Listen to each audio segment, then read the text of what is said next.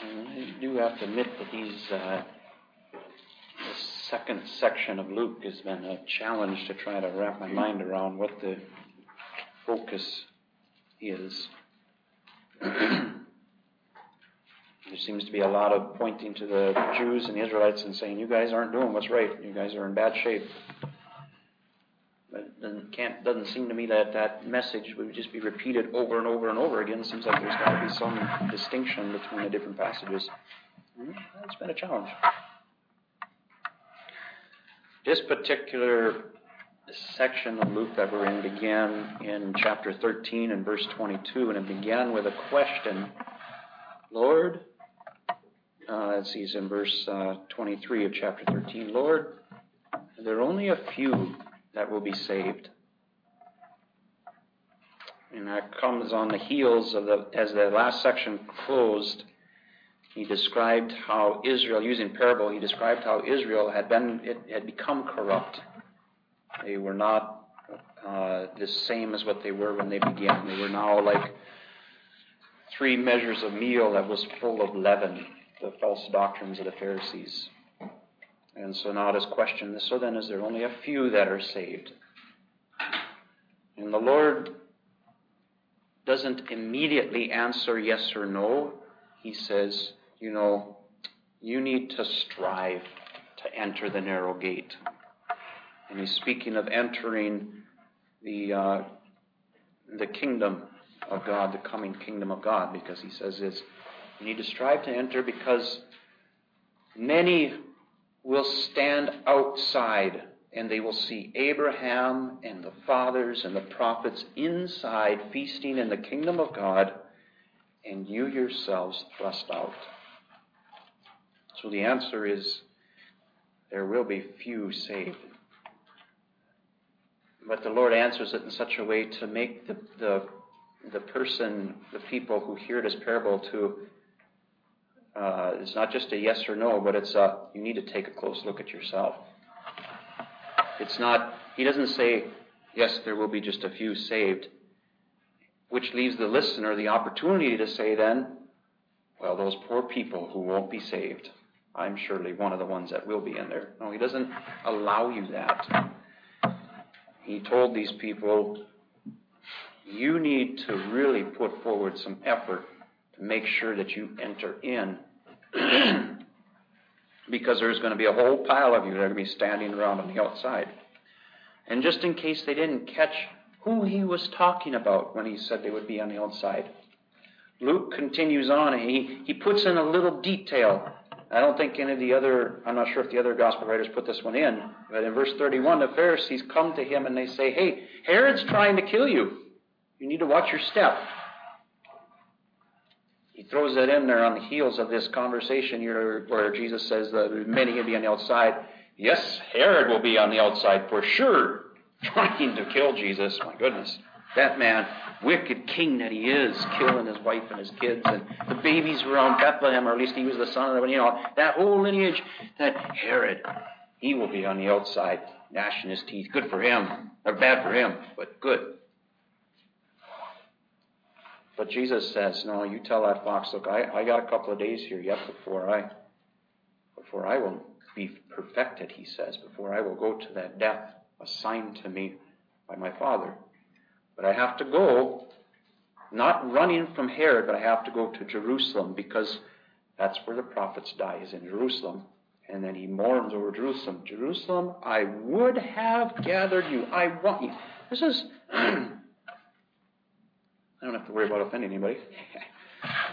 Since this is where you see, I mean, this verse here to me contradicts the whole idea that God decides who gets saved and who doesn't get saved. I mean, it's right here. He says in, chap- in verse 34 of chapter 13, he says, How often I wanted to gather your children together, but you were not willing.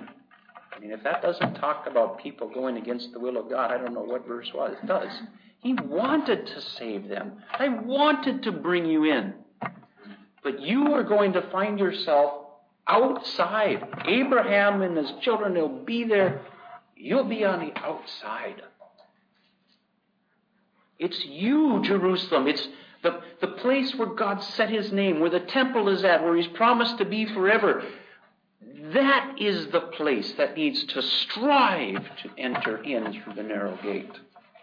Shocking. Because that's where the temple's at. That's where all the godly Jews went, was to Jerusalem. How is it that Jerusalem would be on the outside? Truly, there are only a few saved if Jerusalem herself would be on the outside. So suppose some people took his message seriously and they said, okay, so we must strive. What do we need to do?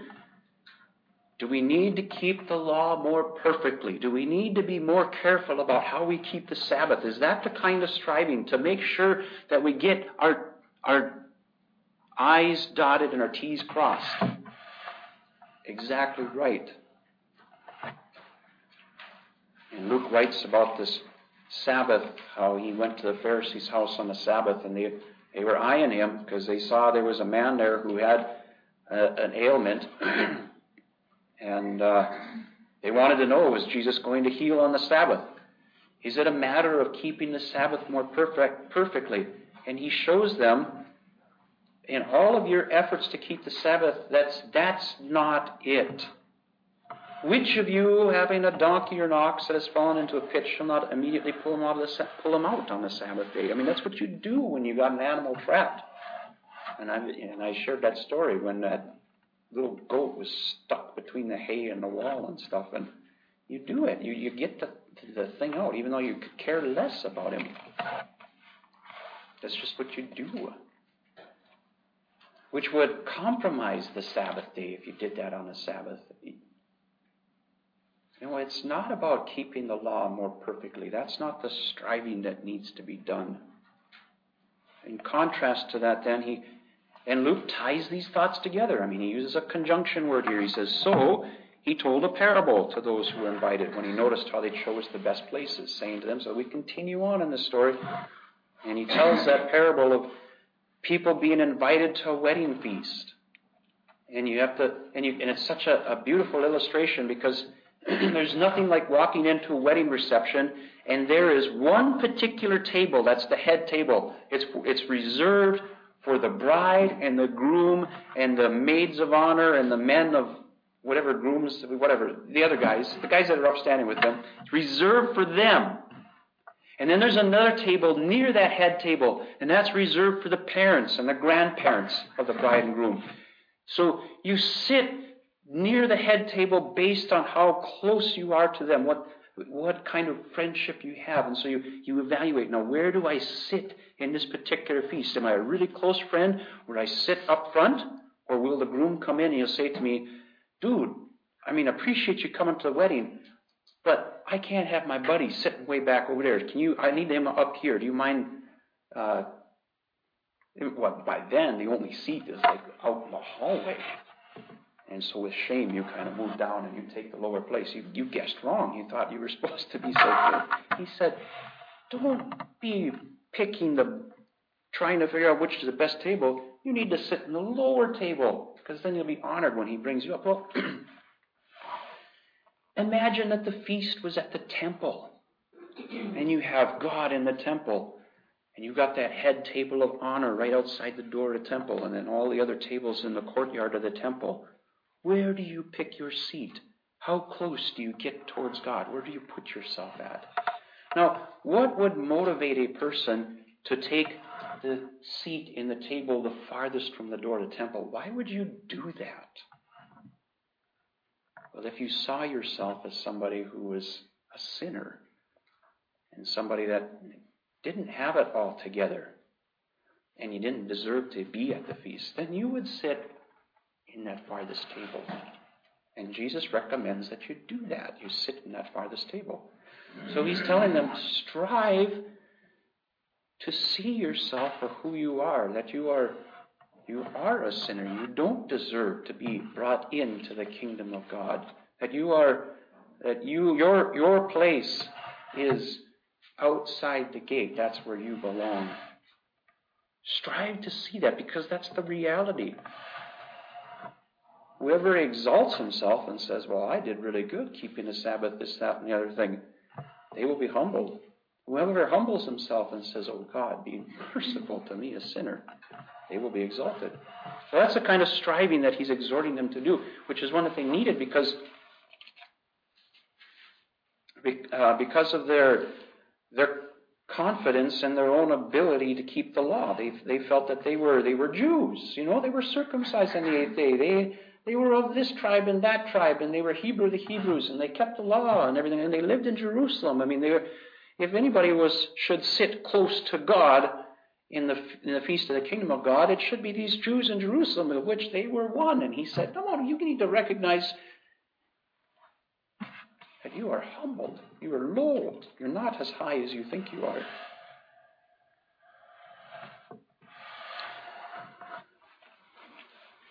And so he, so as he talks about these things and, and eating the feasts and in the presence of God and this, that, and everything, it says in verse 15 of chapter 14, I think this is where we left off last time.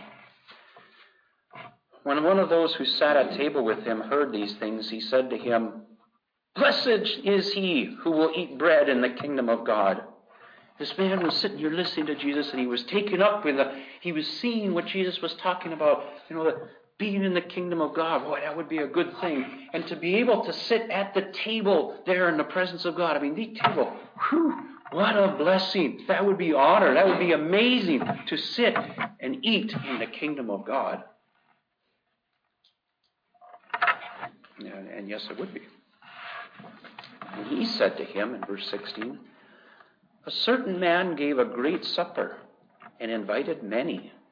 And he sent his servant at supper time to say to those who were invited, Come, for all things are now ready. Soup's on.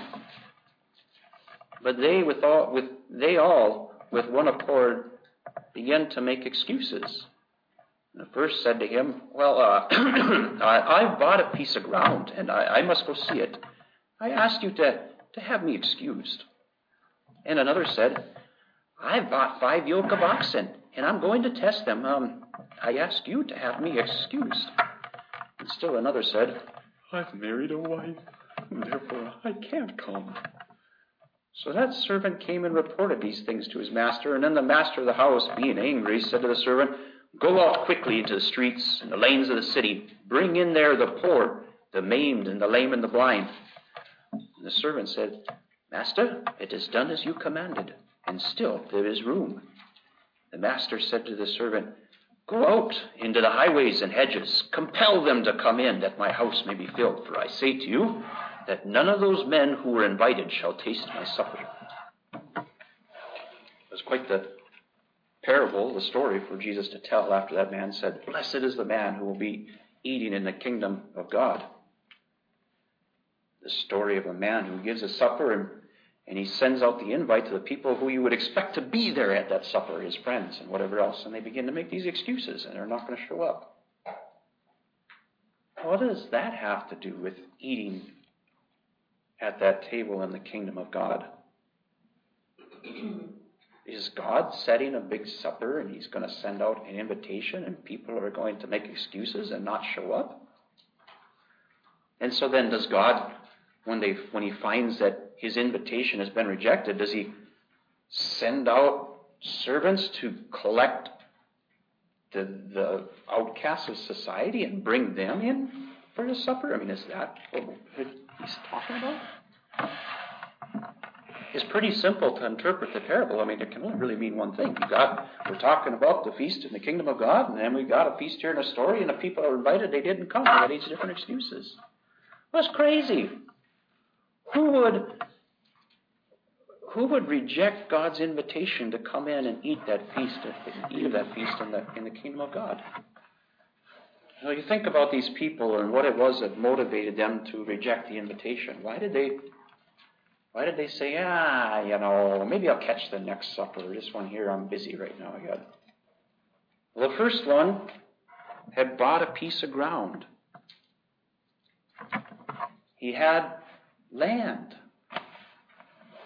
And he said, Well, I could go to a supper, or I could see my land. And he says, You know, this, this land is, has more value to me than the opportunity to eat at the supper. And the other one says the same thing. I've got, I've obtained five yoke of oxen, and that, that they have more value to me than the opportunity to eat at this supper. And the other one says, Well, I've married a wife, and the time with her is of more value to me than to eat at the supper. And so they all have got these things that uh, they, they say, because I have these things, I don't I don't really need your supper. I don't this I have something else that is as good as the invitation or even better, and I'm going to pass at this time. they are contrasted with the the poor and the maimed and the lame and the blind. Can you imagine these people uh, sitting in their little. I mean, can you imagine? Okay, so let, us let's, let's take this then. We got the we got the servant, and he goes out and he stops at the first little shack or house or whatever, or sees the first poor person. And he says, "Hey, I've got an invitation for a big feast. You know that big mansion up there on the hilltop? He wants you to come and eat a rich man's feast." And that person's like, "Oh." oh. oh. He said, "Well." Oh, I, you don't understand. If I've just found the perfect place to put my cardboard box for begging. I mean, this is a key spot of real estate, and and if I sit here, I get coins, and and a poor person doesn't care about that little spot on the street with his cardboard box. He's like, really? To eat a real feast with a real rich man in a real rich man's house?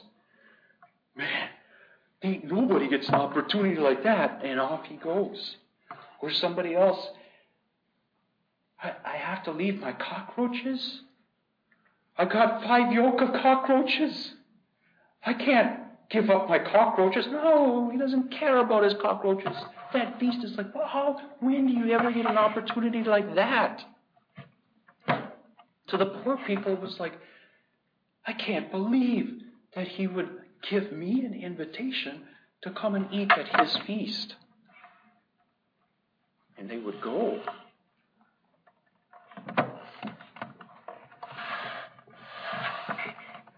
Is it possible then that people have something else in their life that has more value to them than an invitation to the feast in the kingdom of God? It's like the Lord is saying, that it is possible. And given the context, he must be talking to the Pharisees and the the uh, the uppity ups of the Jerusalem. You know, the high ups of the Jews. These these people that are pious. These people that are uh, faithful in keeping the law, and they're there at every one of the Levitical the, the feasts, and they're faithful in bringing their sacrifices and making their vows and all the rest of that stuff. I mean, these people. It's not.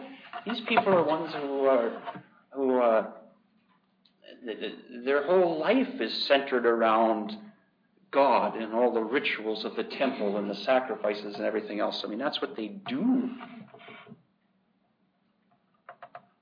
They wouldn't dream of skipping out on a synagogue service. How is it that these people would reject any kind of invitation that would come from God?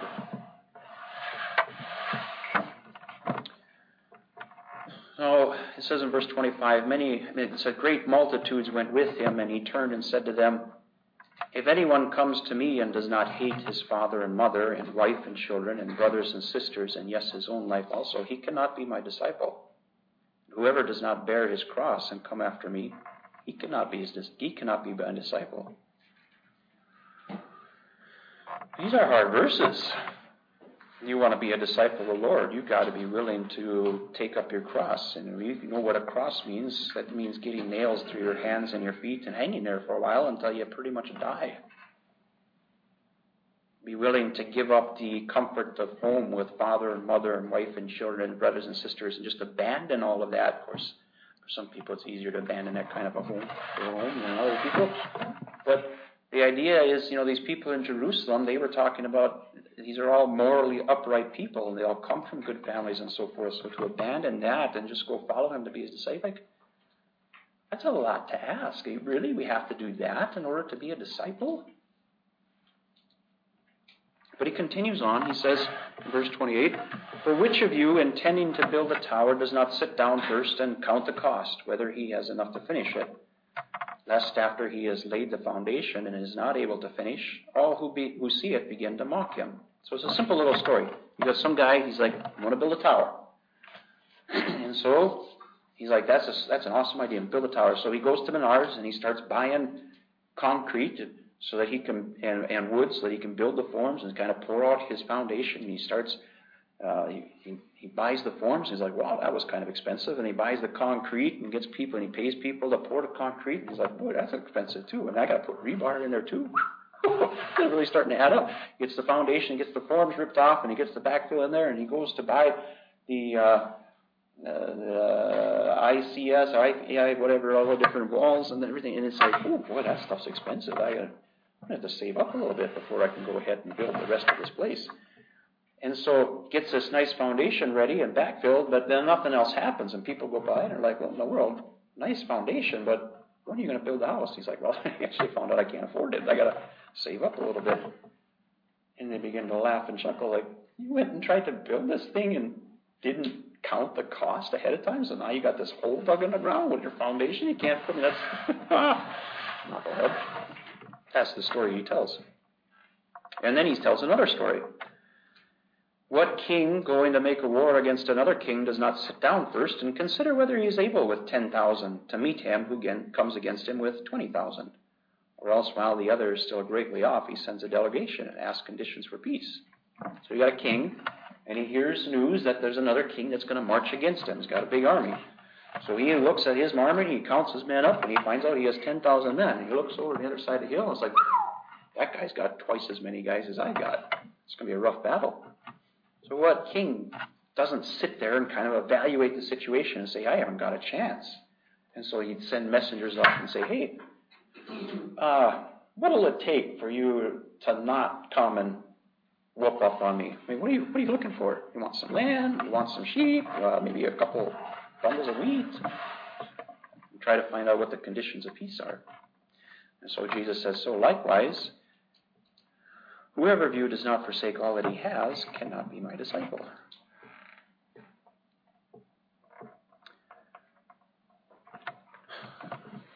This is a. What are they? I mean, you got a guy that's building a tower, counts the cost. And uh, I mean, why would why do people build towers anyhow? This isn't a house. It's not a barn, not a shed. It's a tower. And one thing about towers in the Old Testament, you built these big towers of stone and made them strong. And the idea was that if you had some robbers or somebody that comes along and they threaten your lives, you run into that tower and you bolt the door shut, and it keeps them guys from getting at you. And so there's even a psalm that refers to it that the Lord's name is like a strong tower. The righteous run into it and are safe. And there's a few stories in the Old Testament where people would go inside a tower and be safe from the swords and the, the little uh, guerrillas that were coming against them. And they would fight them from the inside. And there was one story of Abimelech as he's trying to knock down this tower, and this woman drops a millstone on top of his head, and that kind of put his shenanigans to an end. So towers were for a place of refuge, defense. And in the king, we're talking about war, and he's looking at he's got he's got another king coming against him, and so he's like, well, I need to defend my land, defend my property, defend myself, but I don't have the resources to defend myself. The first guy is trying to build a tower, a place of refuge. And he didn't count the cost to see whether he could build a tower strong enough to defend himself, to keep himself safe.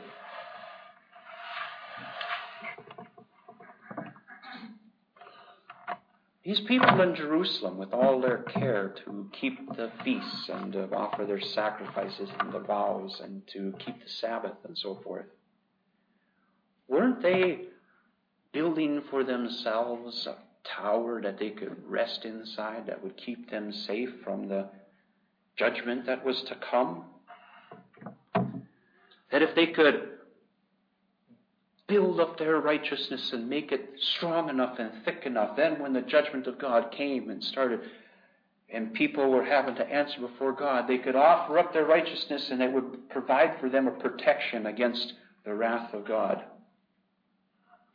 It's not that far fetched because atonement has the idea that it is a shield a protection against the wrath of God that comes crashing over land. A, it provides a covering for you so that until the wrath of God is, is appeased. Or what if you got a, a man and he's got he's been building up all of his uh, credentials his, so that he is he's a Hebrew of the Hebrews. He's faithful in keeping the law, and he's all these other, he's got all these things built up, so that when the judgment comes into the land and the king comes and there's death and go spreading across the land, that he can defend himself and say, "No, I, I you shouldn't kill me. I, I'm I've got my security in place."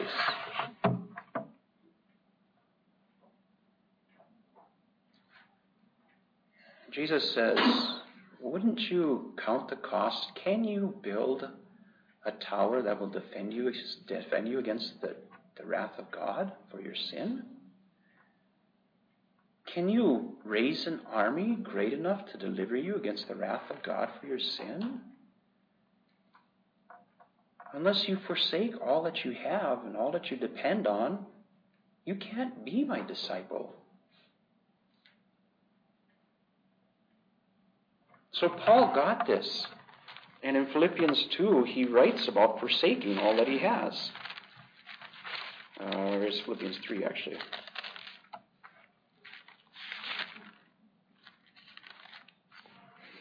Now notice how Paul, he's willing to take up his cross like Jesus talked about. He says in uh, Philippians 3, verse 3, uh, I mean, verse 4, he says, Though I also might have confidence in the flesh, if anyone else thinks he may have confidence in the flesh, I more so.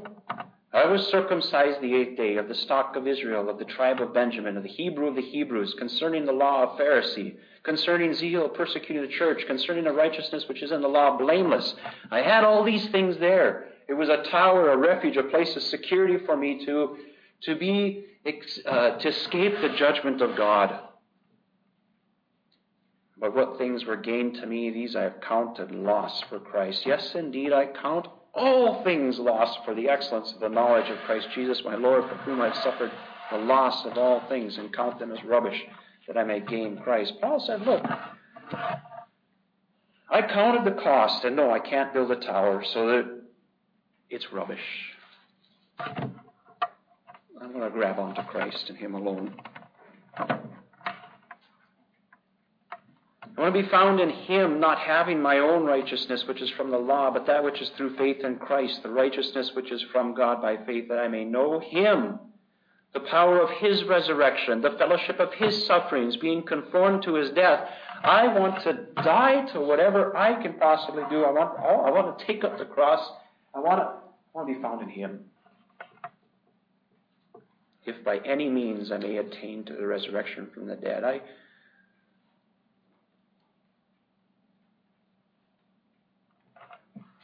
Paul was one of those who he didn't he, he had he had spent time where he had found security. His father and his mother his wife and his children brothers and sisters his own life also. He, he, he found security in what everyone else was doing and doing better than everyone else. And he he forsook all that he had to be the Lord's disciple. So the Lord, and the Lord is saying, you guys have built up for yourselves your own place of refuge, your own righteousness, your own security. That was not the purpose of the law. When the law first came to you under Moses, Moses understood that it was God's mercy to take you as his people. Now you think that you have earned the right to be God's people, that he that because of your own personal righteousness God will be your God. That's not how it works. So he says in verse 34, salt is good, But if the salt has lost its favor, flavor, how shall it be seasoned? It is either fit for land or for the dunghill. Men throw it out. He who has ears to hear, let him hear. Salt. Israel was intended to be the salt of the earth, and when they and, the, and what that meant, as God told them, He said, "Look, you guys, I'm giving you my laws, my statutes, and my commandments, and everybody around you will look at you and say." Where did this people get this wisdom that they have such incredible, just, and perfect laws? Well, He says, I want the world to see the, the how you say it, the, the great goodness of the commands that I give you and that you follow after them. And that righteousness in your government over you will that other people will pick up on these concepts and see that you know, it's good to have righteous laws. We shouldn't be just making laws to make the rich become richer and the poor become poorer, but have righteous laws that that treat everybody equally. The rich are judged with the same justice that the poor are judged with. And so justice does not depend on how much money you have, but it's it's given to everybody. That's what he wanted. That's the, they were this concept of fair and true justice was to go out into the world because Israel was to practice that. And the concept of mercy under law, that when somebody breaks the law, that there is an opportunity for mercy through the sacrifices and through, there was different things in the law that God gave them. So to get that balance between justice and yet mercy and how to make that all work. Salt is good, but if that salt, if that, you know, being under the law and under the commands of God is good, but if being under the commands of God and trying to obey the commands of God, if it loses the, the flavor, being under the commands in the beginning of God, there was, as David would write, Oh God, have mercy on me. I have followed you, and I, I, uh, I've reached, I, I have made, you are my God, and I trust in you. And yet there's that sense of looking to God for mercy because what, what obligation does God have to take care of David? And David recognized that, that it was the mercy and the kindness of God. What a beautiful flavor to being under the rule of God. But if you lose that flavor and it becomes just a, a method and an opportunity to build up one's righteousness, that's so you've got a people who say, We've arrived. Don't know what your problem is. You need to work a little harder to keep the Sabbath. There's no good flavor to that mentality. So if being under the law of God has lost that flavor of the mercy and the goodness of God, how do you fix it?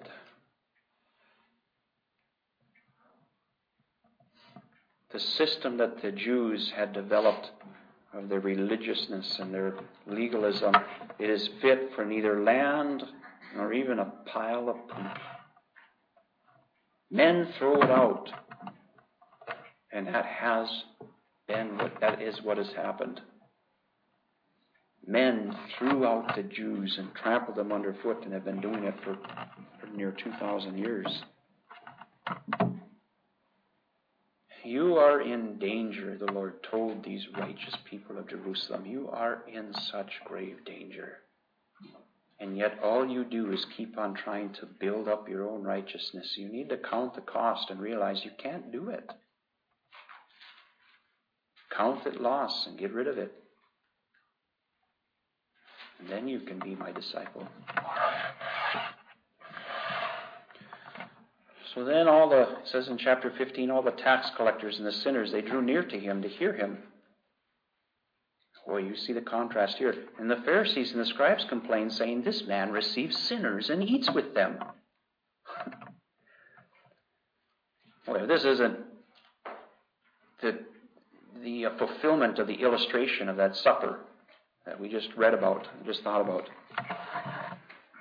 He sent out the invitation, and the scribes and Pharisees, they won't come and eat of that feast of a humble and contrite heart in the mercy of God. The tax collectors, the poor and the maimed and the lame and the blind, they come. They want. What do, what do tax collectors and sinners have that they can offer up as some kind of security against the judgment of God? They have nothing, and they know it. And he speaks these words of being delivered from the judgment of God and finding mercy. For they came to hear him. This was a feast. And the Pharisees and the scribes are like, look at this guy. He sits there and talks to sinners. He eats with them. that brings in that concept of feast. He eats with them. Really, Pharisees and scribes, you think when you go and offer up your peace offering and you eat before God that God isn't eating with sinners then too? What are you trying to say here? You've, you've got something here that makes you okay. Uh, you... So he spoke this parable to them, saying, What man of you, having a hundred sheep, if he loves one of them, loves, sorry, if he loses one of them, does not leave the 99 in the wilderness and go after the one that is lost until he finds it. And when he has found it, he lays it on his shoulders, rejoicing. And when he comes home, he calls together his friends and neighbors, saying to them, Rejoice with me, for I found my sheep which was lost. I say to you that likewise there will be more joy in heaven over one sinner who repents than over 99 just persons who need no repentance. He tells a little story. This guy's got a hundred sheep and one of them gets lost. Just one.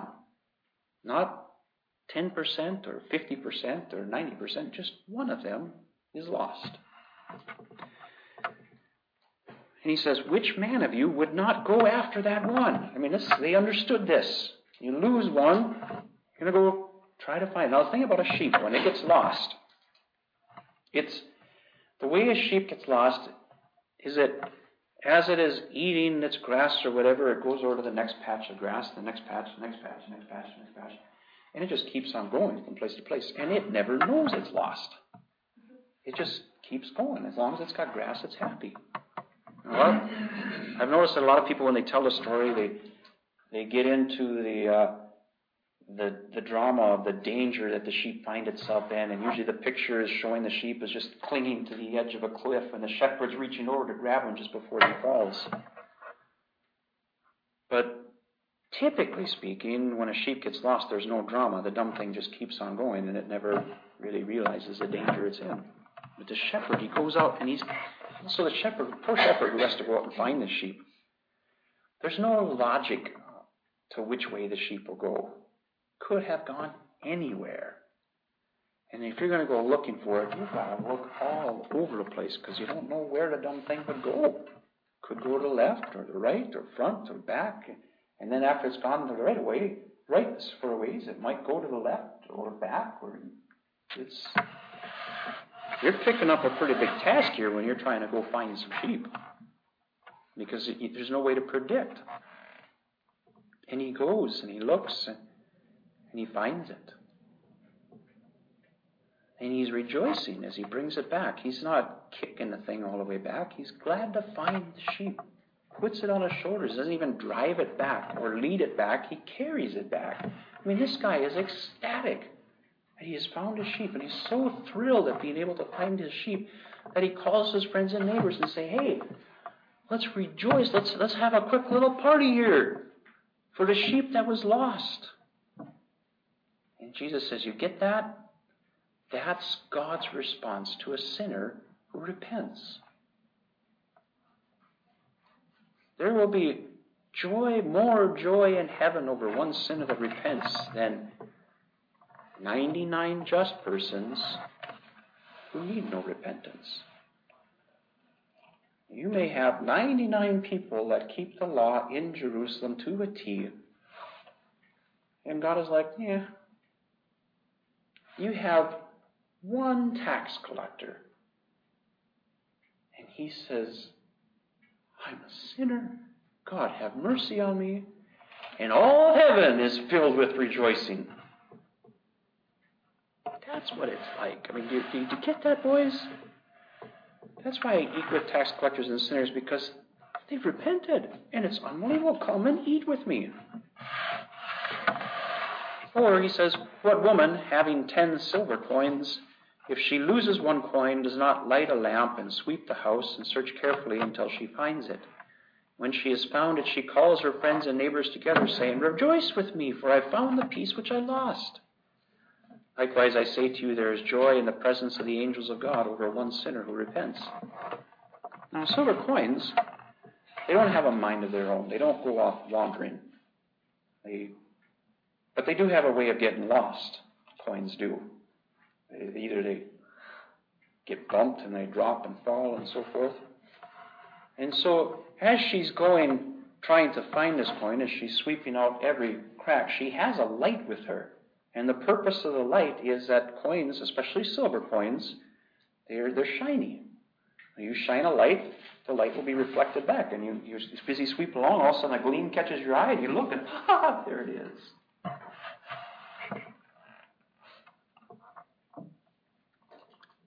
And she is hyper enthusiastic, excited about finding this coin. And again, she, like the shepherd, she calls all her friends and they all rejoice. Now, Jesus says something a little bit different here. He doesn't say, the previous one, he said, there will be joy in heaven over one sinner who repents. Here, he says, there is joy in the presence of the angels of God over one sinner who repents. Well, you know what that means then. Let's say you're all angels, and there's rejoicing in your presence. That means who's doing the rejoicing? God. In heaven, you've got angels and you've got God, and He's rejoicing in the presence of the angels. Like He Himself is thrilled that a sinner repents. So, this parable is interesting because it's a, you know, light it corresponds with truth. As, God, as the truth is proclaimed, uh, it is like light that shines in a dark place. And we know that the Word of God is the truth. And it's like, and Jesus came preaching the Word of God, and it's like light that shines in a dark place. So you've got this light as you're looking for the lost sinner, and what happens is that there's a twinkle that comes back to you.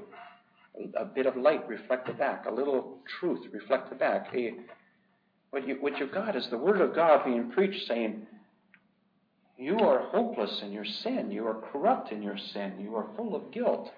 And when a person says, It's true, I am full of guilt. I am full of sin. I am corrupted. It's like a bit of the truth of God that was shining on me is now being expressed back to God. And when God sees that humble and contrite expression, confession, it's a sinner that's repented. And he rejoices over one sinner that repents.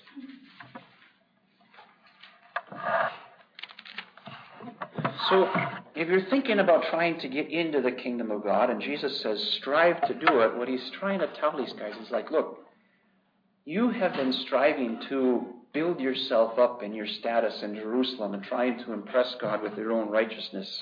It ain't working. He's not impressed. It will not protect you from his judgment. It's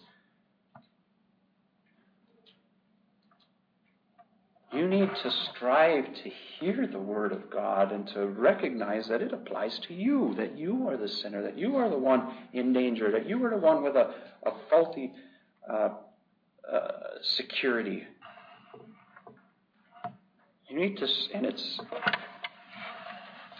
it would be hard for them to see themselves as corrupt sinners, but it, that was what the truth was.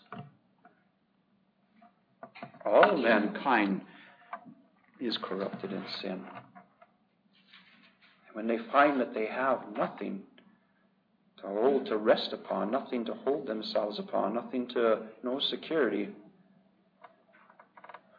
then they are in the place to find the, the great and wonderful salvation of God. Now, I wish we had time to go into the next parable because it's such a contrast to these other parables. Because these first two parables, they talk about the, uh, the person who loses the thing, the shepherd or the woman, searching, looking, trying to find the lost thing. This next parable talks about from the perspective of the thing that was lost and the re- realization that the son comes to and his getting up and leaving and trying and going back and yet the hopeless position that he finds himself in because he can't reinstate himself as a son he's blown it he can't even sneak back onto his father's estate and, and grab the garb of a servant and pretend to be a servant. He can't do that. He's outside. But he gets up and he begins to head back. And the father, when he sees him, reinstates him, not as a servant, but puts him in the position of a son and rejoices over him. And so there's a little bit different perspective. It's not, the father didn't go out trying to find out where did my son go? Looking, looking, searching, hunting, and then finally find him in a pig pen and bring him out of the pig pen. Yes, God is looking for his sinners. But he's looking for a response from the sinners, for sinners who come to their senses and realize that they are sinners. That is necessary. But we don't have time for that, so we won't be able to get into it. Right? Next week? You're just trying to get off the hook. which, which is okay because you've got this parable, this next parable, and then in chapter 16, uh, chapter 16 begins with, He also said to His disciples, which means that the two parables are linked and they're both relatively long, so it takes some time to go through them. So we can't just look at one and not the other. So, so we. That way it's still fresh. bring those in, and it, yeah, I don't know. It just gets weird after that, but it's okay. It's good. Our Father, we do come before you, and we do thank you for the I don't know if attitude is the right word, but as you came to, uh, or as your son came to us, that uh, his willingness to receive sinners and the desire to see sinners repent and the rejoicing when you see sinners repent. Just thank you for your mercy and your goodness towards us, for this great blessing, the feast that we can begin even now to partake in, the feast of the Lord Jesus. Thank you. In his name, amen.